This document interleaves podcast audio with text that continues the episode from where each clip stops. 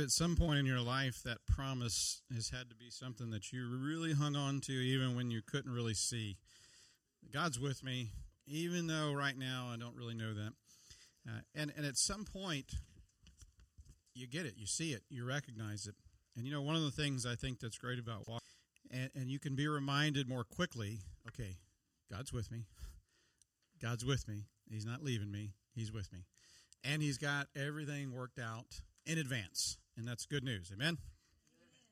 Well, let me ask you a question as we start off this morning in our, our topic. Um, now, exclude God from this answer, okay? You'll understand what I'm saying in just a minute. But here's a question What is something that you com- have complete confidence in? Think of one thing that you have complete confidence in. You could say, I got confidence in that. And, and the reason I say exclude God is because that's an easy answer, because He's one you should have complete confidence in. But anything in life, people, anything that you think, immediately you go, okay, I got complete confidence in that. Your mother? okay. Yeah, I understand that. okay, so you're naming some, some people, all right? The sun comes up every day, right? And and you know it's amazingly consistent because they can tell you what time it's going to show up tomorrow, right? Because they know how it's all worked pattern wise, and that's kind of connected to God, though, isn't it? But it's it's the sun rises. What else? okay, what? Gravity. Okay, we we trust that principle, don't we?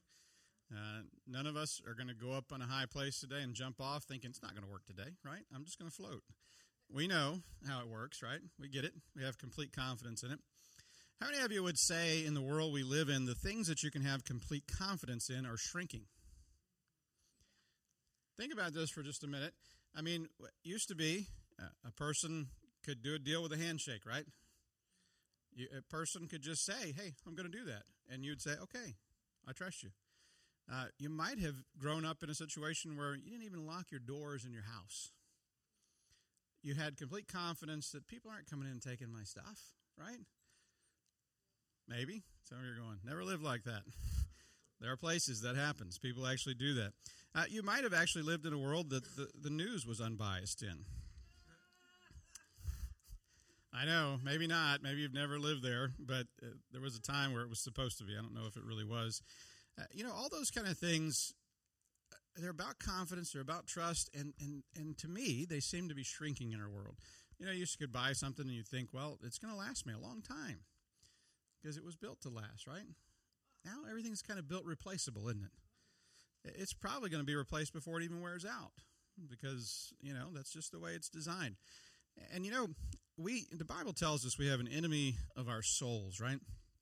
And he's at work and he's got strategies and he's doing things to undermine what God wants. And, and I think one of the things that we should be aware of is that, that he has tried to create a culture, tried to create an atmosphere in our world that breeds distrust. In fact, don't you sometimes feel prudent to not trust? I mean, it's almost like a virtue to not trust on Craigslist. What are you, what are you thinking when you're buying?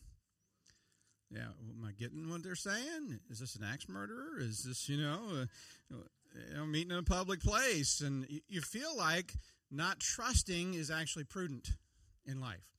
Now, I'm not saying that, that you should blindly trust uh, people in, in every situation. But here's the thing that I think, without us realizing that that atmosphere in our world does for us, is it produces almost a natural distrust even for God it would almost cause us to think it's prudent to not just buy into everything. I mean, you got to be a bit skeptical, right? Well, here's the thing about God. Now, you certainly should test everything that comes from man, but things that come from God, you should buy in quick. And you should buy all in. You shouldn't hesitate. You shouldn't be apprehensive or scared about it because when it's God, it's good. Okay? And, we get that th- those kind of things from His Word. But here's the reality, and, and what we're going to talk about today: faith is really the currency by which you do business with God. Did you know that? If you're going to have a relationship with God, you know what's going to have to be strong in your life? Faith will need to be strong in your life. Now, some people think, well, you know what? I would like God to do business with me without faith. I would like him to come to me in a way that I get it and, and I can say, okay, God, do this so I know you're real. Do this so I know you love me. Do this, do this, do this, and I'll be good with it. So come on, God, do it my way. Let's let's don't put the whole step of faith unknown. Let's don't put any of that in the mix. Let's just make it really concrete, at least concrete to me. Now, here's the interesting thing about God. Some of you might be sitting there thinking, yeah, that's good. Why don't you do that? I'd like it that way. It, he won't. Now, he has created a scenario in our walk with him where we have to have faith in him, where we have to have trust in him. And, and here's the thing about God He's not needy. Did you know that? He's not needy. So God's not worried when you go, I don't believe you. He's not going, You hurt my feelings. How could you not believe me? Gabriel, let's go over and do something about that. Let's figure out a way to convince them that we're real. He's not doing that. He'll present you with enough evidence that you should believe, and then he'll leave the choice with you. Now, if you don't believe, you're missing out. If you don't believe, you're the one that gets shortchanged. So you're not doing yourself a favor by being skeptical about God. You actually do yourself a favor when you trust Him, when you believe Him, when you fully buy in. So when it comes to relationship with God, in order for it to flourish, we need what we're going to call this morning a robust faith. You know what robust is? No? It's when something's vibrant, when something's strong. Uh, the disciples were rebuked many times for G- by Jesus for having little faith. Now, when you look up that word little, we translate it little, it really means puny. So, guess what he was not doing when he said, Oh, ye of little faith? He wasn't patting them on the back. He was rebuking that, right? He was saying, Not good, guys. Little faith's not good. That's not where you want to be. So that's why they asked him to increase their faith because they realized, you know what? Faith has got to be strong for me to walk with God. And, and so we're going to talk about strengthening our faith. We're going to talk about what it means. Now, faith is a topic that if you've been in the church anytime, you've heard talked about. So, so what I ask you not to do is tune out because you're like, oh, faith. I know about faith. Because all of us need to be reminded about faith because faith needs to be growing. It's not just something you experience when you come to Christ, it's something you live by, the scriptures say, all the way through your walk with Him. It's all about faith. Now, when it comes to faith, here's what we what we want to start with. We don't want to think about well, what do I think faith means. What does faith mean when I'm dealing with people? What does faith mean when I'm uh, thinking about uh, things in my world? What we want to find out is when we talk about faith, what does the Bible say faith is? You know, when when it's talking about faith, what does it mean? Because terms, you know, can mean a lot of different things to a lot of different people, can't they? You and I can use the same term and mean different things by it. So we want to find out what God has to say about it. Now, in scriptures, one of the things that you'll find when it talks about faith is it's talking about confidence, certainty, and conviction. Okay, it's not talking about a maybe. When the Bible talks about faith, it's not talking about that. It's talking about something that you have absolute confidence in. You know for certain, you're absolutely convinced. Now, if you don't feel that way about God this morning, let me tell you, that's where He wants you to be. He doesn't want you to be apprehensive about him. He doesn't want you to wonder if he exists. He wants you to know that he exists. He wants you to be absolutely certain, absolutely confident. He wants you to recognize that he is the creator of all and the sustainer of all. Now, in, in the book of Hebrews, if you want to turn over there, you can. Chapter 11, famous chapter about faith, because the, the author of Hebrews has been talking to his people that are listening to him about not forsaking God, not, not abandoning their faith. And so he gets to to the we didn't have the 11th chapter then. We added those. But he gets to this portion of his letter and he says this in verse 1 now faith is the assurance of things hoped for the conviction of things not seen. Now assurance is a pretty strong word right? If you're sure of something that means you've got reason to be sure about it right so it's the assurance of things hoped for. Now, don't don't misunderstand the word hope here because sometimes when we think about hope, we think about like, well, I bought a lottery ticket and I hope I win. Now, that's one kind of hope. It's misguided hope, but it's one kind of hope. But that's not what it's talking about. It's talking about hope that is rooted in God's promises. Uh, in fact, the Amplified there says things divinely decreed, hopes and things divinely decreed. So the hope that he's talking about here is something that's sure. It's only hope because it hasn't shown up yet. You see, there's things that you are, you mentioned the sunrise. You could say, I hope the sun rises tomorrow. But inside you're going, I know the sun's rising tomorrow. It hasn't happened yet, so I'm still hoping, but I'm really hoping. I mean, I'm really sure when I'm hoping. So when it's things that God has said, God has decreed, when you talk about hope, you're talking about, yeah, I'm hoping because it's not here, but I know it's coming because it has to do with God. So it's assured of those things, but it's also convicted of things that are unseen. Now, I would imagine a lot of you here are like me, and you like to have concrete things. You like things to be certain. You like them to be, you like for your mind to be completely convinced of something. Okay? You don't like uncertainty.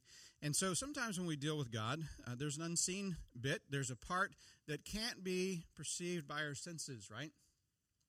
You don't close your eyes and all of a sudden you can touch God with your hand. Okay? He, he's not like that, is he? So there's an unseen element that's always in play when it comes to God. But here's the thing about faith faith is that ability to comprehend something that's unseen, and you actually can recognize that it's more real than what's seen. Now, you might say, well, how could something that's unseen be more real than what's seen? The more real thing is what I see, what I touch, right? Well, here's the thing about all those things that you see and you touch is they're temporary, aren't they? Is there anything in this room other than the part of us that's eternal, okay, that is not going to decay and disappear?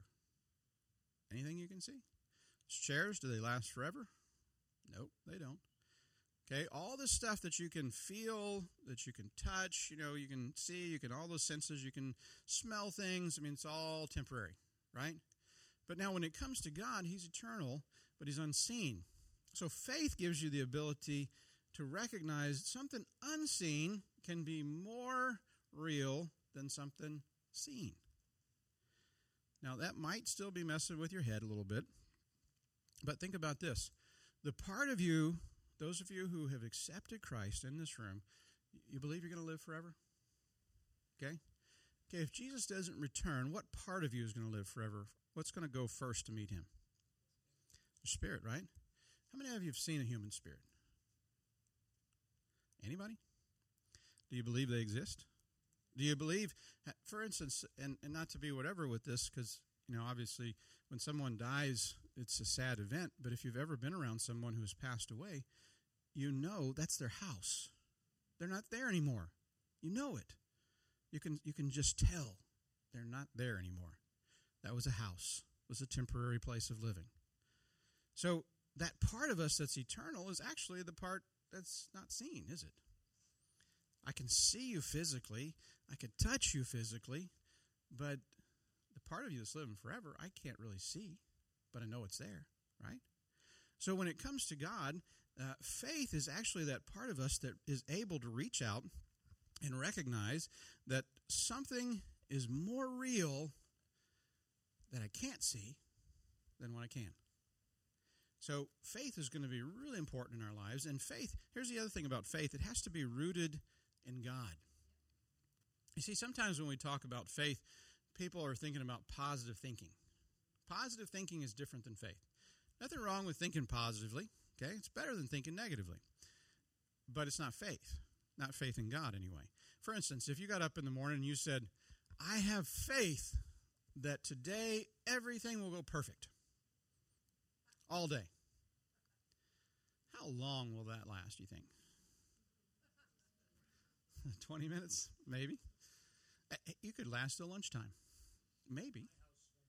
Lunchtime, okay. So, so you might think, "Hey, I'm I'm faithful. I, I am full of faith about this. I'm believing everything's going to work out today." Well, if you root your faith in something like that, it's going to get disappointed regularly, right? Because, you know, you live in a world that everything doesn't go perfectly in. And so, therefore, that's not a good thing to root your faith in because it's not going to last long. And here's what's going to happen with that type of faith or positive thinking is it's not really going to grow because it's always going to get contradicted and it's always going to be back and forth. And some of it's just hyping ourselves up. Okay? Some of it's inflating faith, so to speak, and, and it can be easily deflated. Uh, you know, hype can be a powerful emotional thing, but it doesn't necessarily have substance, right? How many of you seen the, the commercial for Southwest Airlines where the coach comes in before the basketball game and he says, We're going to win. We're going all the way. In fact, we've bought our tickets all the way to the finals. And they all come in dejected after the game and they have to get tickets to go back home because they didn't make it. And so the coach had them hyped up, right? But reality hit and they had to go home. So faith is not like that. You see, faith, the, the type of faith that we're talking about, is rooted in who God is. So here's what we're gonna we're gonna use an analogy this morning. Faith's gonna be like a plant, all right? So if you can think of it that way, plants need the right environment to grow and thrive, right? How many of you are good with plants? I'm just curious. Valerie. How many? Huh? Oh, okay. No, I think that's the other kind we were talking about. Anybody really? Serious? I didn't see any. I got distracted by Mary's good with plants. Amy's good with plants. She's kind of got a jungle growing on her back porch there. So, plants, you know, you have to know what to do for them, right? That's the only way you're good with them. Uh, you know, everybody kind of that knows Valerie joked about that because we had a cactus one time that was sitting right next to our sink and it died. It died of no water. Okay? Now, it was right next to the sink. All you got to do is like put a little water on it. So we don't do real we don't do plants. We do fake plants in our household. They work really well. But anyway, if you're gonna if if plants are gonna thrive, you got to have the right soil for them to be in, right? You got to have the right water. Well, when we think about this analogy of faith being like a plant, let's let's say that the soil that it grows in is the faithfulness of God. Okay, if you're going to have faith, here's what you've got to know about God. He is what? Faithful. He's faithful. Now, in order to have faith in Him, you've got to understand something about His nature and about who He is. Because here's the thing about God He doesn't change. Okay? The scripture, when it talks about him, in fact, in, in 2 Samuel, you don't have to turn to this, I'll just read it to you. David sings this about God. 2 Samuel chapter 22, verse 47 says this The Lord lives, and blessed be my rock, and exalted be my God, the rock of my salvation. Now, is God this? Is David going, I got God? He's right here. He's a rock you may date yourself here, but how many of you remember Pet Rocks? Have they come back around yet? No, they have. Okay, so I don't really remember that much about them because I never was into that kind of thing because it just didn't make much sense to me. But they sold rocks, right? Pet rocks. Now, God's not a pet rock. Okay, so when the Scripture says, "Blessed be my rock," He's not saying, "I got a rock and it's God." And I can carry him with me. Okay? That's not at all what it's saying. Uh, when it's talking about God being a rock, it's using that, that language to talk about the fact that he's immu- immovable, that he's certain. In fact, if God were a rock, throw me the picture up for me, Stephen. He wouldn't be like this, he would be like that. Does anybody know what rock that is? It's the rock of Gibraltar. And when people see that, it it's a striking image because if you see the city down below, it looks so tiny next to it, doesn't it? And if you were if you were on a cruise or you were passing by, you wouldn't miss this rock because it's there and it's obvious and it's big and it it's not going anywhere. It's steady. It's always going to be there. So when it talks about God being like that, when, when God's like a rock, He's saying, look, it's not just that that He's like a stone you can pick up He's like something that's immovable, unshakable. He's always going to be there. He's always going to be strong. In fact, turn over to the book of Exodus. I want to show you how God reveals himself in Scripture because in the book of Exodus we have this amazing picture when God shows up and talks to Moses uh, to begin to commission him to go in and take care of letting the children of Israel out of Egypt. And he reveals himself to him in the burning bush. And Moses says, You know, I, I don't know. I don't know about this whole plan, God. In chapter 3, verse 13, uh, it says this says, Then Moses said to God, If I come to the people of Israel and they say and say to them, uh, The God of your fathers has sent me to you, they will ask me, What's his name? What shall I say to them? And God said to Moses, I am who I am. Now, that's a little bit of an odd response in a, in a way, but if you understand what God was saying there, what he's saying is, I'm the self existent one, I'm the eternal. In other words, when he uses that term, he's saying something about himself. I have always been. I'm not created. I've always been. And he's self existent. What does that mean? He's not dependent upon anybody or anything. You see, we're dependent on things, right? If somebody took the oxygen out of this room right now, we'd all have trouble.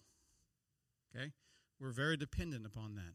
If somebody deprived us of food and water, we would die because we're dependent upon things. God's not like that. He says, I'm self existent. I don't need anybody or anything to exist. So he's letting him know about that. Now, you might say, what does that have to do with his faithfulness? Well, because he's not dependent on anybody, nobody can change him.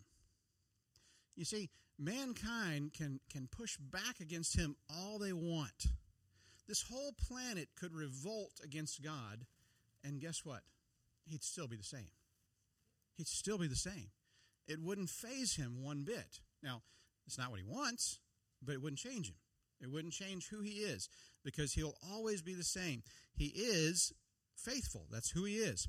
And, and then he goes on in this and he says, uh, I am has sent me to you. Uh, verse 15, God said to Moses, Say to this, uh, say to the people of Israel, the Lord, the God of your fathers, the God of Abraham, the God of Isaac, and the God of Jacob has sent me to you.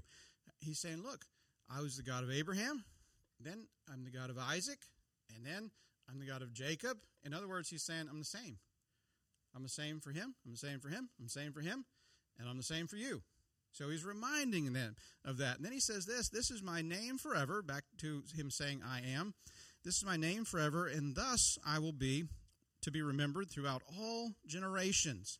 In other words, God is saying here, look, when you get who I am, just hold on to that. It's never going to change. It's never going to change. He says, I'm going to be like this for how long? Forever. Forever. Now, have you ever known anybody that changed their name? Known of somebody that changed their name. Why do people normally change their name? Maybe they got a really bad one. Okay, maybe maybe their parents named them after their great aunt or uncle, and they didn't want that name. They were like, "No way, I don't want to be called that all my life." But a lot of times, why do they change their name? Huh?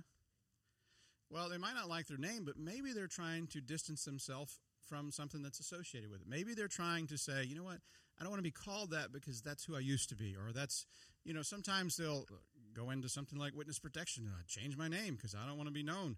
I don't want people to realize who I am or whatever. A lot of times we have these motives for changing our name.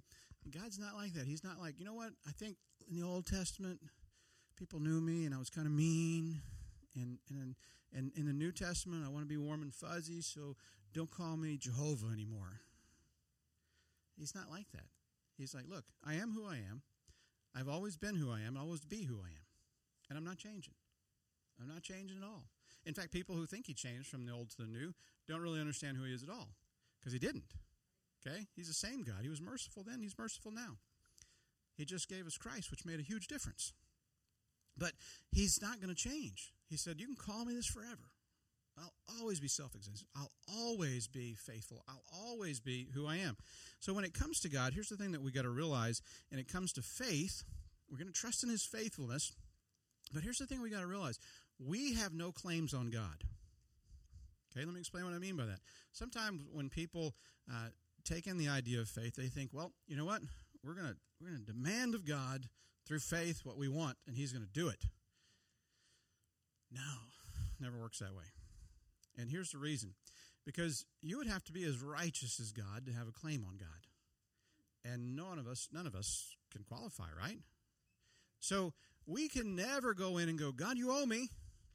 by my standard, you should do this, and I expect it to happen this way. Now, you could say that, it wouldn't get you anywhere because it's not true. Because when it comes to God, here's what we do we recognize, you know what, God, you're absolutely faithful. I'm absolutely unfaithful in comparison to you. So therefore, I'm going to throw myself on your mercy and your faithfulness. And I'm going to trust that even though I'm not really good at this whole faithful thing, even if you think you're good at it, you're not near as good as God is. And I'm going to trust that because you are faithful and you are merciful, that's a good thing for me. And I'm going to humbly approach you, knowing that, you know what, I can absolutely trust in you, but I have no claims on you. I don't have anything that says, God, you have to do what I say. Because, see, here's the thing about God when it comes to his faithfulness He's not faithful to your wants and whims and my wants and whims, He's faithful to Himself. Okay? Now we might say, well, He's faithful to us too, right? Well, as it pertains to His purpose and His plan, He is, but He's faithful to who He is. That's why it affects us in a positive way. He's not faithful to, like, if you go, you know what, God, I'd really like a Cadillac. He's not going, you know what, I'm really faithful to his whims. He likes Cadillacs. Let's make sure he gets one because we got to be faithful. He's not like that. Okay? He's faithful to his plans, his purposes, and thankfully that includes us. And so he is faithful to us, but not faithful to our desires, to our whims, to just little things that, that we, the little rabbit trails we chase in life. So that brings us to another part, part of this whole growing our faith. First one, we got to have the right soil. The right soil is his faithfulness. Second thing you need for plants to grow well is water, right? So we're going to water our faith with his promises. Now, if you want your faith to grow, here's something you've got to be really aware of. You got to be aware of God's promises because He is faithful, right? And He said things. He said things that we can hold on to, that we can trust in. We talked this morning just a little bit about the whole idea of Him never leaving us and forsaking us. You should hold to that promise. At all stages of life, you should hold to that promise. Why? Because it won't change. So, when it comes to God's promises, it's really important that we understand you know what? If I will glean those out of His Word, I can hold on to them at every stage of life, at every in every circumstance, in every situation. I can hold on to them. Now, here's why. In the book of Numbers, there's a passage talking about God in Numbers chapter 23, uh, in verse 19. It says this God is not a man that he should lie. So, once again, he's distinguishing himself, right? Men, mankind, we all lie at some point. You know what? Even if you don't intend to lie, you sometimes lie. And you might say, well, what does that mean? Well, if I say I'm going to be there at 10:30 and I get stuck in traffic, technically, I didn't keep my word. Because I can't control all those outcomes, can I? God can control all the outcomes. So when he says something, it really will happen because he gets to control everything. So if you were God and you could control everything, you could always say, I'm going to, I'm going to, and it would always happen because you would know in advance that you could do that. But we're not. So when he says God's not a man, he's, he's pointing out something. Look, I'm not like you. I'm different than you. So therefore, I don't lie. I don't have any reason to lie, even, even like you do sometimes when you don't mean to. Or the Son of Man, that he should change his mind because he knows everything. He can be faithful to what he says because when he said it, he already knew what was ahead. See, for us, we change our mind a lot, right? Why do we change our mind? With new information. You know, I thought I liked this, but now I'm seeing this is better. And so therefore, I'm going after that. I changed my mind. God doesn't do that because he has all the information when he makes up his mind. He knows everything there is to be known. So he doesn't change his mind. Has he said, and will he not do it? Or has he spoken, and will he not fulfill it? Now, it's a question, but the answer is what? If he said it, what's he going to do? He's going to do it. If he spoke it, what's he going to do? Whatever he said, he's going to do. That's just the way it is when you're dealing with God. Think about Abraham for a moment. He's one of the most prominent people of faith within the scriptures. Did God make some big promises to him? Did God make some crazy promises to him when you think about it? I mean, he's an old guy, and God says, You're going to have children. In fact, you're going to have nations come from you. Now, we might look at that and go, That's just nutty. That old guy must be a little senile to believe that because there's no way that's happening. But God said it. That's the only reason it happened, because God said it. Did he keep his word? Is he still keeping his word to Abraham? He is. Because he said, Look, I'm going to watch out after your your children and their generations, and I'm going to bless them. And he's still doing that for Israel. No reason they should exist, but they do. In fact, when we think about promises, we could think about the people of Israel and the promises that he made to them. He told them many, on many occasions, if you're scattered to other nations, I will bring you back. you know that's still happening in our day? People are still returning to Israel that have been scattered all over the world. And you think, well, that's just a coincidence. No, it's not. It's God keeping his promise. He's still keeping his promise to that group of people. And then when we think about God's promises, one of the most prominent promises throughout Scripture, it's front to back that we'll start to, to celebrate in another month or so, is the coming of Christ, right? Isn't that the most amazing promise that all the way through the Old Testament, he kept pointing to something that was going to happen, and then he did it exactly like he said. Now, there's no way anyone here could have orchestrated those type of events. Just no way. No way you could tell where somebody was going to be born, who they were going to be born into the household of, and, and all the prophecies. Jesus fulfilled some 300 prophecies. The mathematical probabilities of that is staggering. It's the equivalent, and you've, if you've been around here anytime, you've heard me tell this, I got it from Josh McDowell. It's the equivalent of taking uh, half dollars and stacking them up knee deep over the state of Texas and taking one of them and marking it with a red X and mixing them all up and you picking that one up the first time. That's the probabilities. Now, those numbers are beyond our comprehension. And the reason it's there is because nobody could do that except for God. And He did. So, promises, when it comes to God, if He makes it, what's He going to do? He's going to keep it. So, if you want to water your faith, what do you do with it? You get into His Word and you find His promises. Now, here's what you can't do in the Bible you can't just go in and randomly pick promises and apply them to you. For instance, I doubt this is the case, but if any of you ladies are, are at an older time of your life and you go, you know, I'd like to have another child, I'm going to go in there and say what Sarah got. She got this promise, and I'm going to I'm going to have a child in my old age. Now that won't work for you. Why? Because that was very specific to one individual. But there are loads of promises that are not specific to one individual all the way through the scriptures that talk about the people of God, that talk about what God has in mind for us, what He has in store for us. And so we can hold on to those promises. We should hold on to those promises. And when we do, guess what happens to our faith? It begins to build. If you're still in the book of Hebrews, and maybe you aren't because you've followed me through some of the other scriptures, but in chapter 6, let me read you this, talking about God's promises. In chapter 6, verse 17 of Hebrews, it says this So when God desired to show more convincingly to the heirs of the promise the unchangeable character of his purpose. So when God says something, and he intends it, he's going to do it. Okay, it's unchangeable. It says he guaranteed it with an oath, so that by two unchangeable things in which it is impossible for God to lie. In other words, he had a purpose and he made a promise. He said it. I will do it. He he uh, obligated himself verbally. So he says, look, it's by two immutable things which it's impossible for God to lie. If he says it, he can't go back on it. He won't go back on it. We who have fled for refuge might have strong encouragement to hold fast to the hope set before us. We have this as a sure and steadfast anchor of the soul, a hope that enters into the inner place behind the curtain. So he's saying, look, we can look at what God has promised to us, and we can look at everything he's done, and here's what we know. When he makes a promise, it's because he purposed it and he said it, and so therefore it's impossible for him to lie. He won't lie. So it can be an anchor to your soul. Now, why is an anchor to our soul? Well, when you're going through turbulent times, when you're going through difficulty, it's like being on the waters of the ocean. Anybody ever been out in a storm, been in some really rough water? Okay, that gets a little nerve wracking. But if you drop an anchor, what's it designed to do? Hold you, right? In the midst of it, hold you somewhere. Don't let you just be taken wherever the wind would take you.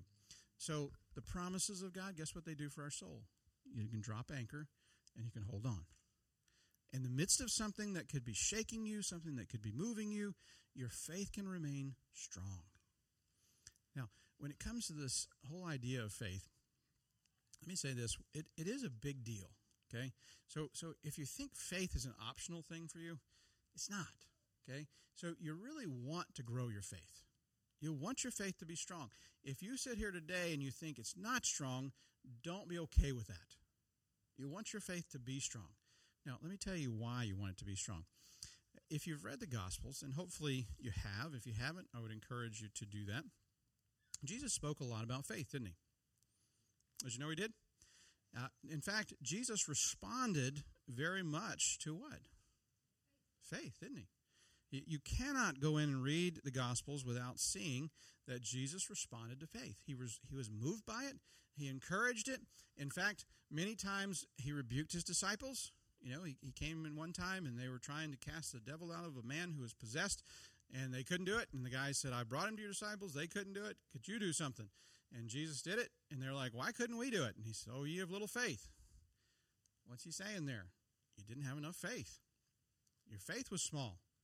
So grow it. Don't be content with it being like that. Grow it. So he's encouraging them. Now, in the book of Mark, chapter 11, I'm going to read you verse 22 through 24. It says this Jesus is speaking and he says, Have faith in God. Now, this has happened right after Jesus, the disciples have seen Jesus walk up to a fig tree. The fig tree didn't have fruit on it, and he cursed it. Now, Jesus is the creator of the universe, the scripture tells us, right? So if Jesus curses a tree, what happens to the tree? It's going to die because he's a sustainer of life. If he decides to take it, then it's going to die. Guess what it did? It died. The disciples were like, What in the world? He just talked to that tree yesterday and it's dead. So he gives them a little lesson from that. He says, Have faith in God. Truly I say to you, whoever says to this mountain, now he's talking figuratively here, not about us removing literal mountains, right?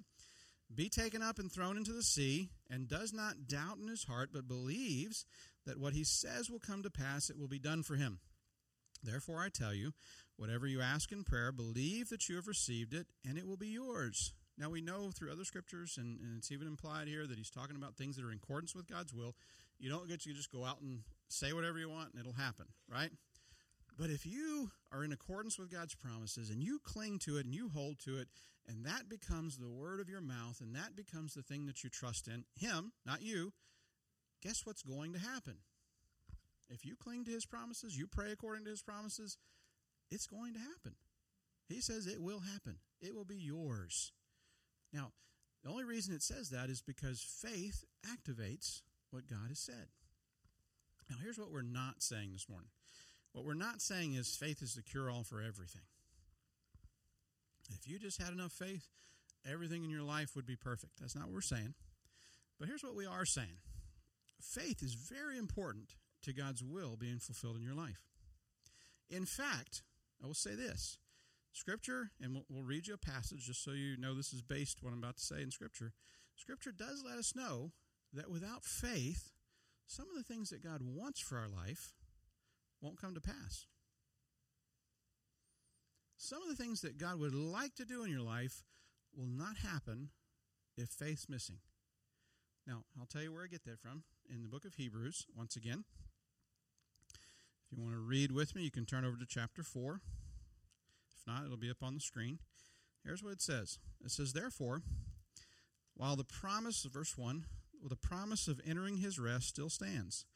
Let us fear lest any of you should seem to have failed to reach it. So there's a promise. He's talking about the children of Israel, so he's drawing a reference to them. And then he says this in verse 2 For the good news came to us just as to them, but the message they heard did not benefit them because they were not united by faith with those who listened. Or an ac- more accurate translation and alternate translation, even in this passage that I'm reading, is that it wasn't mixed with faith in those that heard.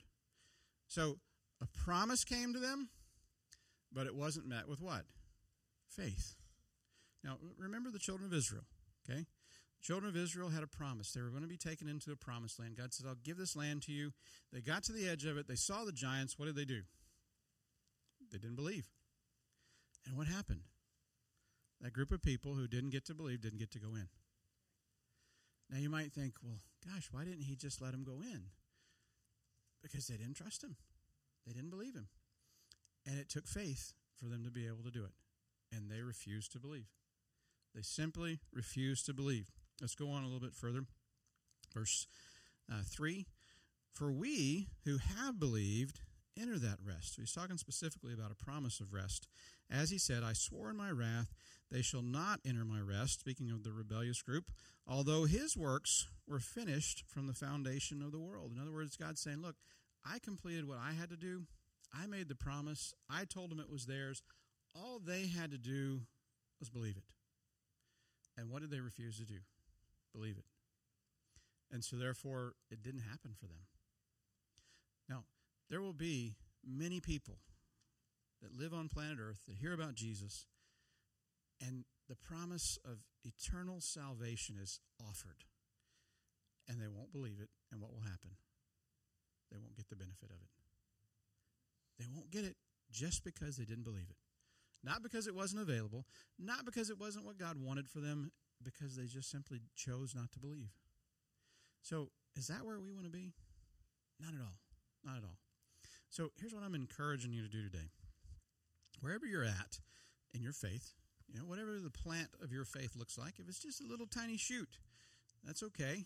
You know, Jesus said, look, faith with a mustard seed can do mighty things, like the size of a mustard seed can do mighty things. So if it's little, that's okay. That's where you start.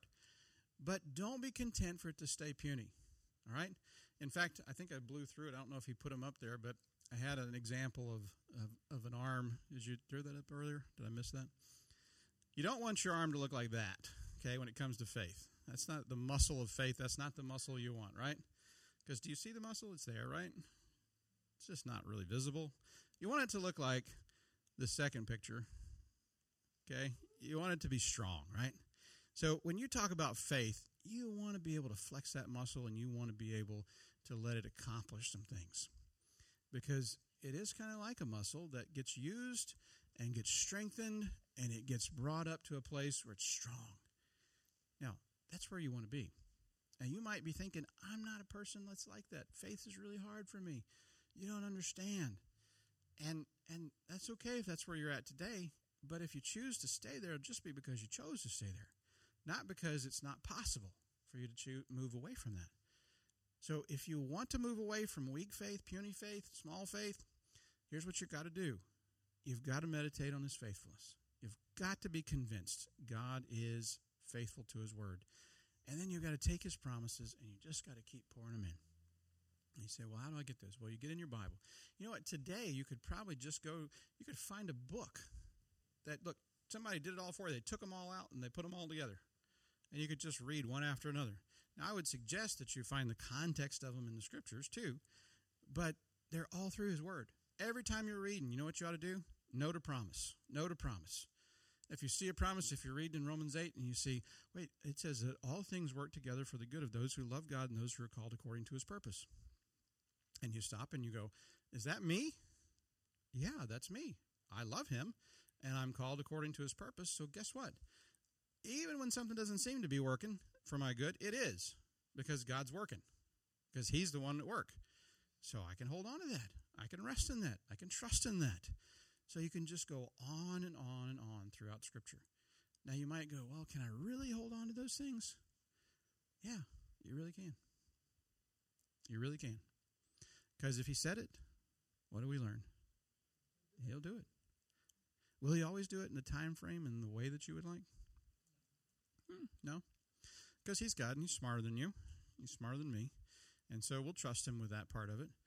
But we'll hang on to his promises and we'll let our faith grow and we'll let our faith be vibrant, robust, and impactful. And that's the only way you'll see everything that God wants for your life actually happen. If you decide, well, no, it's more prudent to be unbelieving and skeptical and, and you know, hard to convince, you're going to miss out on a lot of stuff. You're going to miss out on God in, in a lot of ways. So I wouldn't suggest you choose that road. I would suggest that you decide, I'm going to believe him. Wherever I see it, even if people go, You're a nut for believing that. Abraham was a nut. But you know what? He got what God said, didn't he? He got it. And there's a whole nation that exists because God fulfilled that promise. So just be crazy enough to believe Him. If there's any area of your life that you throw off the boundaries and go for it 100%, go for this one. I'm just going to believe God. I'm just going to really believe Him. I'm going to really trust Him. I'm going to really depend on Him. Can we do that? All right. Why don't y'all stand? Now, you know what you're going to have to do in order to do that, right? You're going to have to get into His Word. You have to do that. Now, you won't find His promise. You can't make them up. You can't say, oh, I think I'd like for God to promise me this. You got to look and see what He promised. And you know, sometimes He'll speak things to your heart too. And He'll tell you, look, I'm going to take care of this for you. And you can hold on to that as well. When He speaks it, it's true. Because He doesn't go back on His word. Amen. Now, here's what I'd like to do before we go. always close in a prayer, but I want to pray for anybody whose heart struggles in this area. Because sometimes faith is a challenge for people. And you might have a past that tells you, you know what, it's really hard to trust, it's really hard to believe. I've had a lot of things happen in my life that I don't understand. My suggestion when you run into those kind of situations is have more confidence in God than you have in your past. Have more confidence in God than you have in what's happened to you.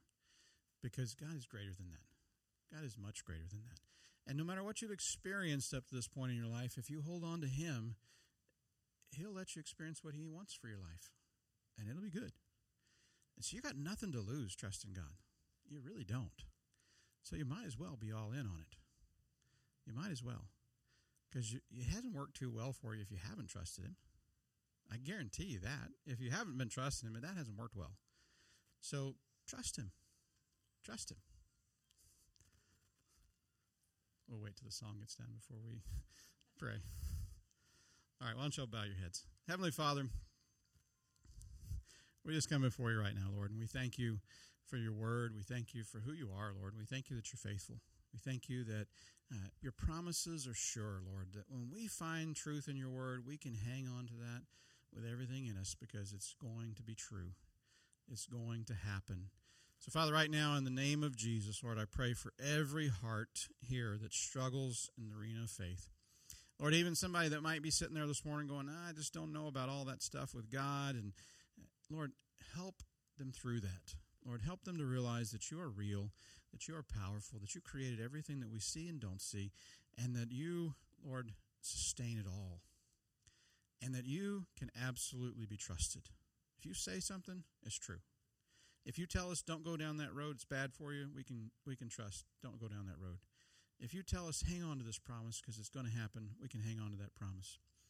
And so Father, I pray that today, Lord, we would embrace a robust faith, Lord, a faith that's growing, that's getting strong, that's moving forward, that's being watered by your promises and being anchored in your faithfulness, Lord.